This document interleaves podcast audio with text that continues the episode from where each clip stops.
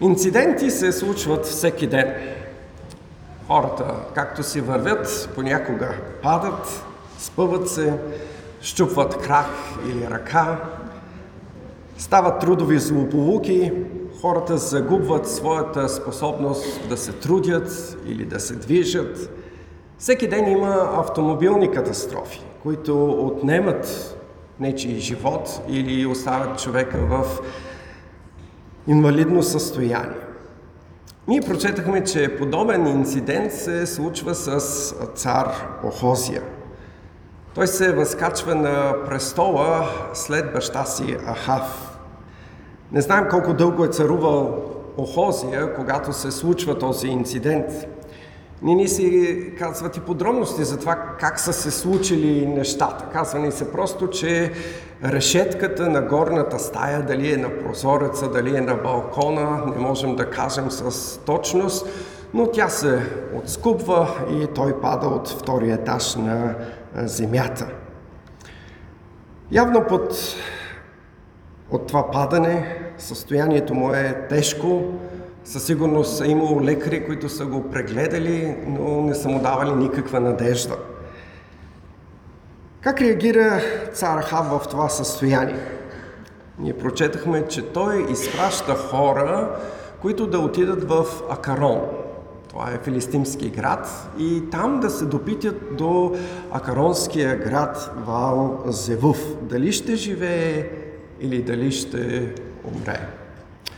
Когато днес човек се разболее тежко, първият му въпрос към доктора също е ще живея ли? Колко време ми остава? Има ли надежда? Знаем, че някои от болестите се развиват много бързо, понякога няколко месеца или дни и човек си отива. От постъпката на цар Охозия научаваме, че той е същия като баща си. Той е последовател на Ваал, който отхвърля Бога на Израел. Той не праща хора, които да се допитат, например, до пророк Михей или Илия, но до Ваал Зевув. Самото име за нас, християните, днес има е, специално значение. Когато го чуваме, то звучи много подобно на Ваал Зевув или Вел Зеву. А вие знаете за кого се употребява това име. И така виждаме, че Бог не стои безучастен. Бог е ревнив и очаква Охозия да му се покорява. И това е първото нещо, което трябва да отбележим. Той е заветният Бог над Израел и има права. Бог е заветният Бог над Израел. И Израел е негов. Той е изкупил Израел от робството в Египет. И по право сега те са негов народ. Самият цар трябваше да осъзнае този факт. Той трябваше да осъзнае, че той стои на тази позиция именно поради Божието благоволение.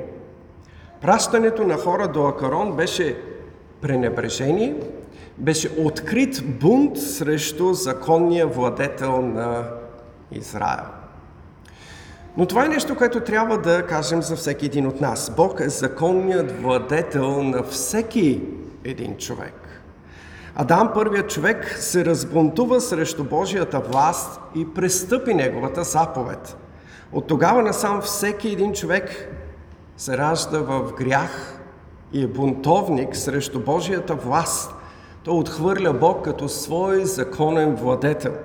Бог в своята милост обаче продължава да кани хората да се покаят, да се обърнат от своя бунт и да се покорят под неговата власт. Това прави Бог и за цар Охозия.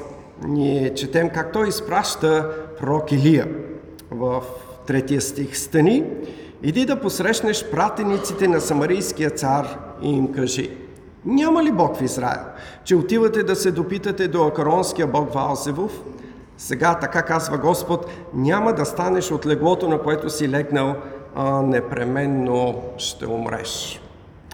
Хозия трябва да разбере, че не само има Бог в Израел, но и че самият живот на царя е в неговата ръка. Всичко в Израел зависи от Бога. Бог определя царуването, Бог определя живота на царя и царя трябва да знае нещо повече.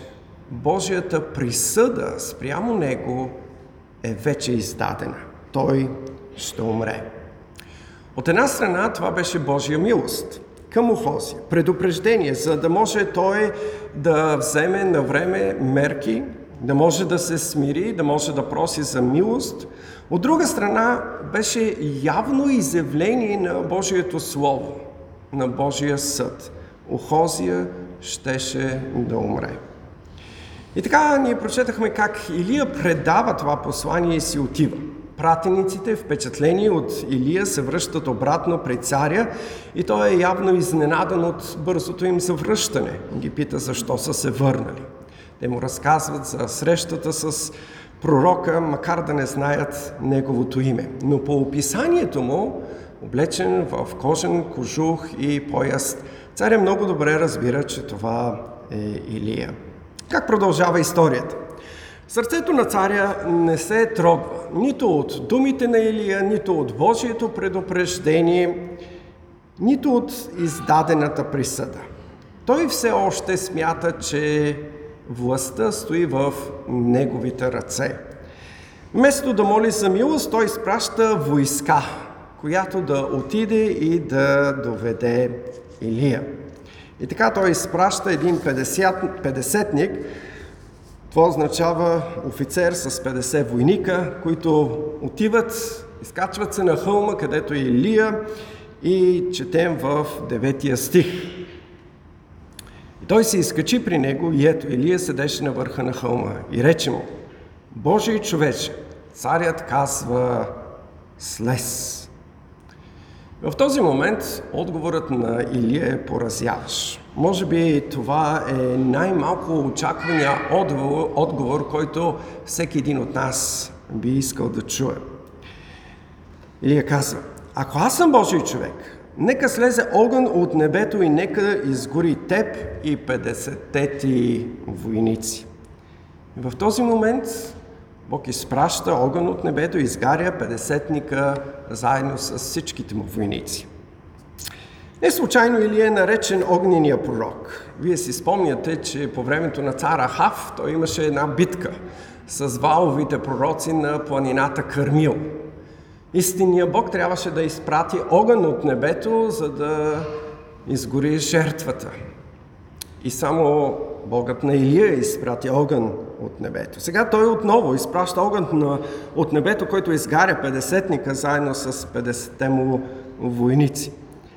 Но, въпреки че царят се научава за случилото се, той не се отказва и изпраща втори 50-ник, който отново стига до Илия и ние четем в 11 стих. Божий човече, така казва царят, скоро слез. Този 50-ник е още по-настоятелен и от предишния. Той даже а, дава зор. Хайде, бързо, бързо, бързо, покори се. Но отговорът на Илия е същият. Ако аз съм Божий човек, нека слезе огън от небето и нека изгори теб и 50-те войници. Ние четем, Божият огън слезе от небето изгори него и 50-те му войници. Царят отново не се отказва и изпраща трети 50. Той също идва на хълма при Илия, но се държи вече по коренно различен начин. Четем в 13 стих. А третият педесетник се изкачи, дойде и коленичи пред Илия и го помоли. Божий човече, моля ти се, нека бъде скъпоцен пред очите ти животът ми и животът на тези 50 твои слуги. Ето, огън слезе от небето и изгори първите двама педесетника с 50 им войника – а сега нека моят живот да бъде скъпоцен пред очите ти. Веста за Божият гняв и осъждение беше произвела страхопочитание и смирение в сърцето на този 50. Той знаеше, че няма сила, която да се изправи срещу Богът на Израел – той знаеше, че рискува собствения си живот. Разбираше, че неговият живот е в ръката на този всемогъщ Бог. Цар Охози и първите двама педесетника не осъзнаваха, че Бог е цар и че както техния живот, така и всичко в този свят зависи от Него. Те не се страхуваха и не трепереха от Неговия гняв и осъждение. Те не смириха сърцата си пред Него. Днес ни се вижда сякаш нечовешко, грубо, жестоко, че ли иска да падне огън от небето върху тези хора, които на пръв поглед не носят никаква вина. Та, те би казал човек изпълняваха само своите задължения.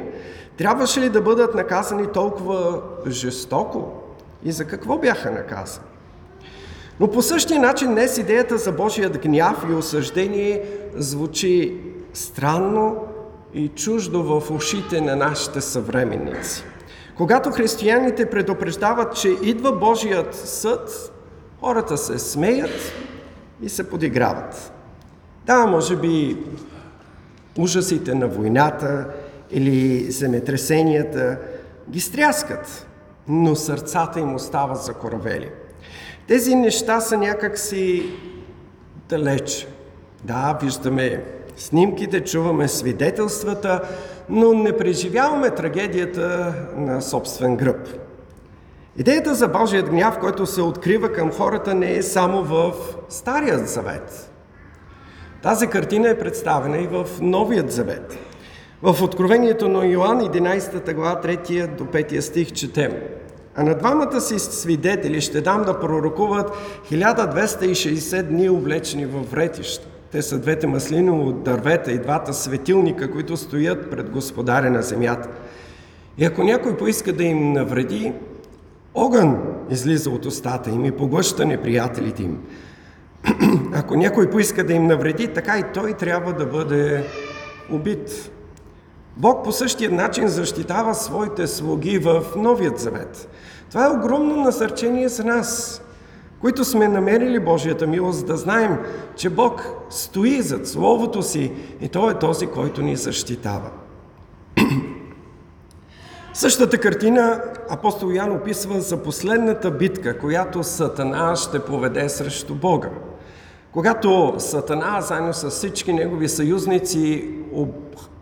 обикалят святия град, ние четем – Откровение 20 глава 9 стих. Но огън паднал от Бога, от небето и ги погълна. Бог ще съди грешниците. Бог ще съди хората, които не са се покаяли и покорили живота си на Божият син. По същия начин Бог осъди горделивите педесетници като ясно послание на Неговият гняв и неотменима присъда към Охозия – от друга страна, посланието беше много ясно. Има Бог в Израел. Илия е неговият пророк. Хората трябваше да се покаят, да оставят идолите и да се покорят пред Бога. Веста за Божият гняв и осъждение трябва да произведе страх и смирение в нас днес. Това беше резултата от Божието действие в сърцето на третият 50. Бог очаква ти да се смириш също пред Него. Наказанието за греха е огромно. Ще бъдеш отделен за винаги от Божията любов и за винаги ще изпитваш Неговия гняв. Затова Исус описва ада като място, в което огънят не огасва и червият не умира. Място на мъка. Бог в своята милост ти говори чрез проповядването на Словото му. Ако чуваш Божият потик в сърцето си, направи крачката, смири себе си, покай се, моли за милост, повярвай, че Господ Исус Христос е умрял на кръста и е понесъл Божият гняв вместо теб. И днес иска да те освободи от заплахата, вината и осъждението. Осъзнай, че ти си толкова малък и незначителен. Не може да се бунтуваш срещу святия и всемогъщ Бог. Той те държи в ръката си. Животът ти зависи от Него. Не отблъсквай ръката, която те държи. Извън нея няма бъдеще, надежда и сигурност за теб. Това трябваше да е резултата и в сърцето на Охозия, но за жалост то остана затворено. Третият педесетник получи Божията милост вместо Божият гняв. Ние четем, че ангел от Господа каза на Илия, 15 стих, слез с него, не се бой от него. И тъй той стана и слезе при царя. Какво ли очакваше цар Охозия, когато се срещне с Илия? Смяташе ли, че може да промени Божията присъда или може би щеше да отправи молба за милост и прошка? Царят отново чу същата присъда. Божието Слово не се променя. Божието осъждение над греха не се променя. Така казва Господ. Понеже си пратил вестители да се допитат до акаронския бог Ваал Зевув, като че няма бог в Израел, за да се допиташ до неговото слово, затова няма да слезеш от леглото, на което си се качил, но ще умреш. Бог беше осъдил грехът на Охозия. Но Божията присъда е издадена срещу всеки един грешник. Апостол Павел по същия начин заявява в посланието към римляните, 6 глава, 23 стих, заплатата на греха е смърт. Исус също заявява в Евангелието от Йоан в разговора с Никодим, който вярва в Него не е осъден. Който не вярва е вече осъден защото не е повярвал в името на единородния Божий син. И това е осъждението.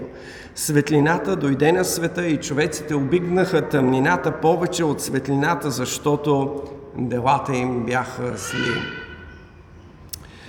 Охозия остана в тъмнината, макар да имаше пред себе си велик пророк, макар да беше свидетел на чудеса. Много хора и днес продължават да чуват благовестието и знаят за неопровержимото доказателство, което Бог е дал на човечеството. Възкресението на Господ Исус Христос, но сърцата им остават в тъмнината. Затова бъдете внимателни. Не пропускайте предупреждението, което Бог отправя към вас в Откровение. Че дори дяволът ще направи огън да слиза от небето пред човеците, само и само да ги заблуди. Нека не се заблуждаваме. Спасение има само чрез Исус. Нека заедно да кажем Йоанна 14.6. Аз съм пътят и истината и живота.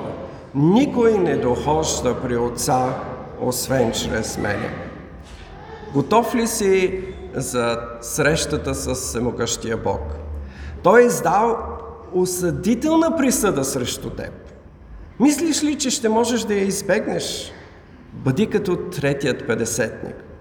Нека Святия Дух изпълни сърцето си, сърцето ти с ужаса от греха и Божието осъждение и проси милост пред кръста на Христос.